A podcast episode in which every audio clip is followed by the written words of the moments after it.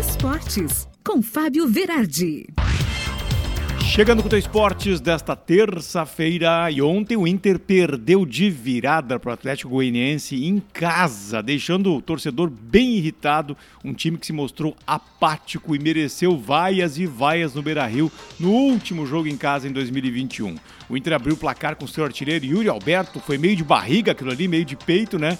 Entrou quase com bola e tudo, mas depois, em menos de três minutos, tomou virada, um golaço do Baralhas de fora da área, chutaço lindo que concorre sim a um dos gols mais bonitos do campeonato. E depois o Janderson virou o jogo numa roubada de bola, chupando bala o time do Inter ali, que deixa então o Colorado em 12 lugar na tabela. O Inter tem apenas duas vitórias nos últimos 12 jogos e uma delas foi no Grenal. O Inter precisa ganhar na última rodada agora e também vai precisar de uma combinação meio maluca de resultados para conseguir uma vaga na pré-Libertadores. Ou seja, bem difícil e um final apático para os colorados em 2021.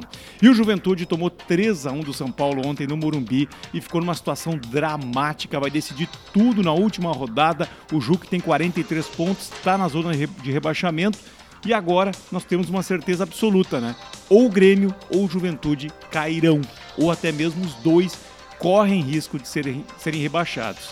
Com a derrota de ontem, né, o Juventude deu uma sobrevida para o Grêmio, que vai encarar no último jogo o Galo, né? O tricolor precisa ganhar e aí vai ter que torcer para Juventude e Bahia perderem os seus jogos. Que final de campeonato emocionante na parte de baixo na tabela. E o saldo então do futebol gaúcho em 2021 para mim é bem preocupante, né? Grêmio e Juventude quase rebaixados, o Inter sequer conseguindo uma vaga para pré-Libertadores Brasil de Pelotas rebaixado na B, Caxias, Ipiranga e São José fracassando nas suas tentativas de acesso. O cenário do futebol gaúcho é um dos piores nos últimos anos e é hora de abrir os olhos e ver que alguma coisa tem que mudar, né? Que a vida anda e o baile segue. E o Brasileirão que acaba quinta-feira, então, vai ter Bragantino contra Inter, Juventude contra Corinthians e Grêmio contra Atlético Mineiro, o jogo da vida dos gaúchos na última rodada. E o Atlético Mineiro tem desafio também. Domingo vai pegar o Atlético Paranaense pelo primeiro jogo da final da Copa do Brasil. O jogo de volta vai ser no dia 15 no Paraná para ver quem vai erguer mais essa taça importantíssima do futebol brasileiro.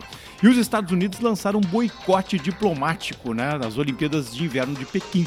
Segundo a assessoria da Casa Branca, diplomatas americanos não estarão na China durante os Jogos. Mas os atletas americanos sim, viu, gente? Vamos colocar a notícia do jeito correto aqui, né? Buscarão seus novos recordes e estarão batalhando então nessa Olimpíada de Inverno da China, lá em Pequim. Eu volto amanhã com mais esportes aqui na tua Rádio Sul.net.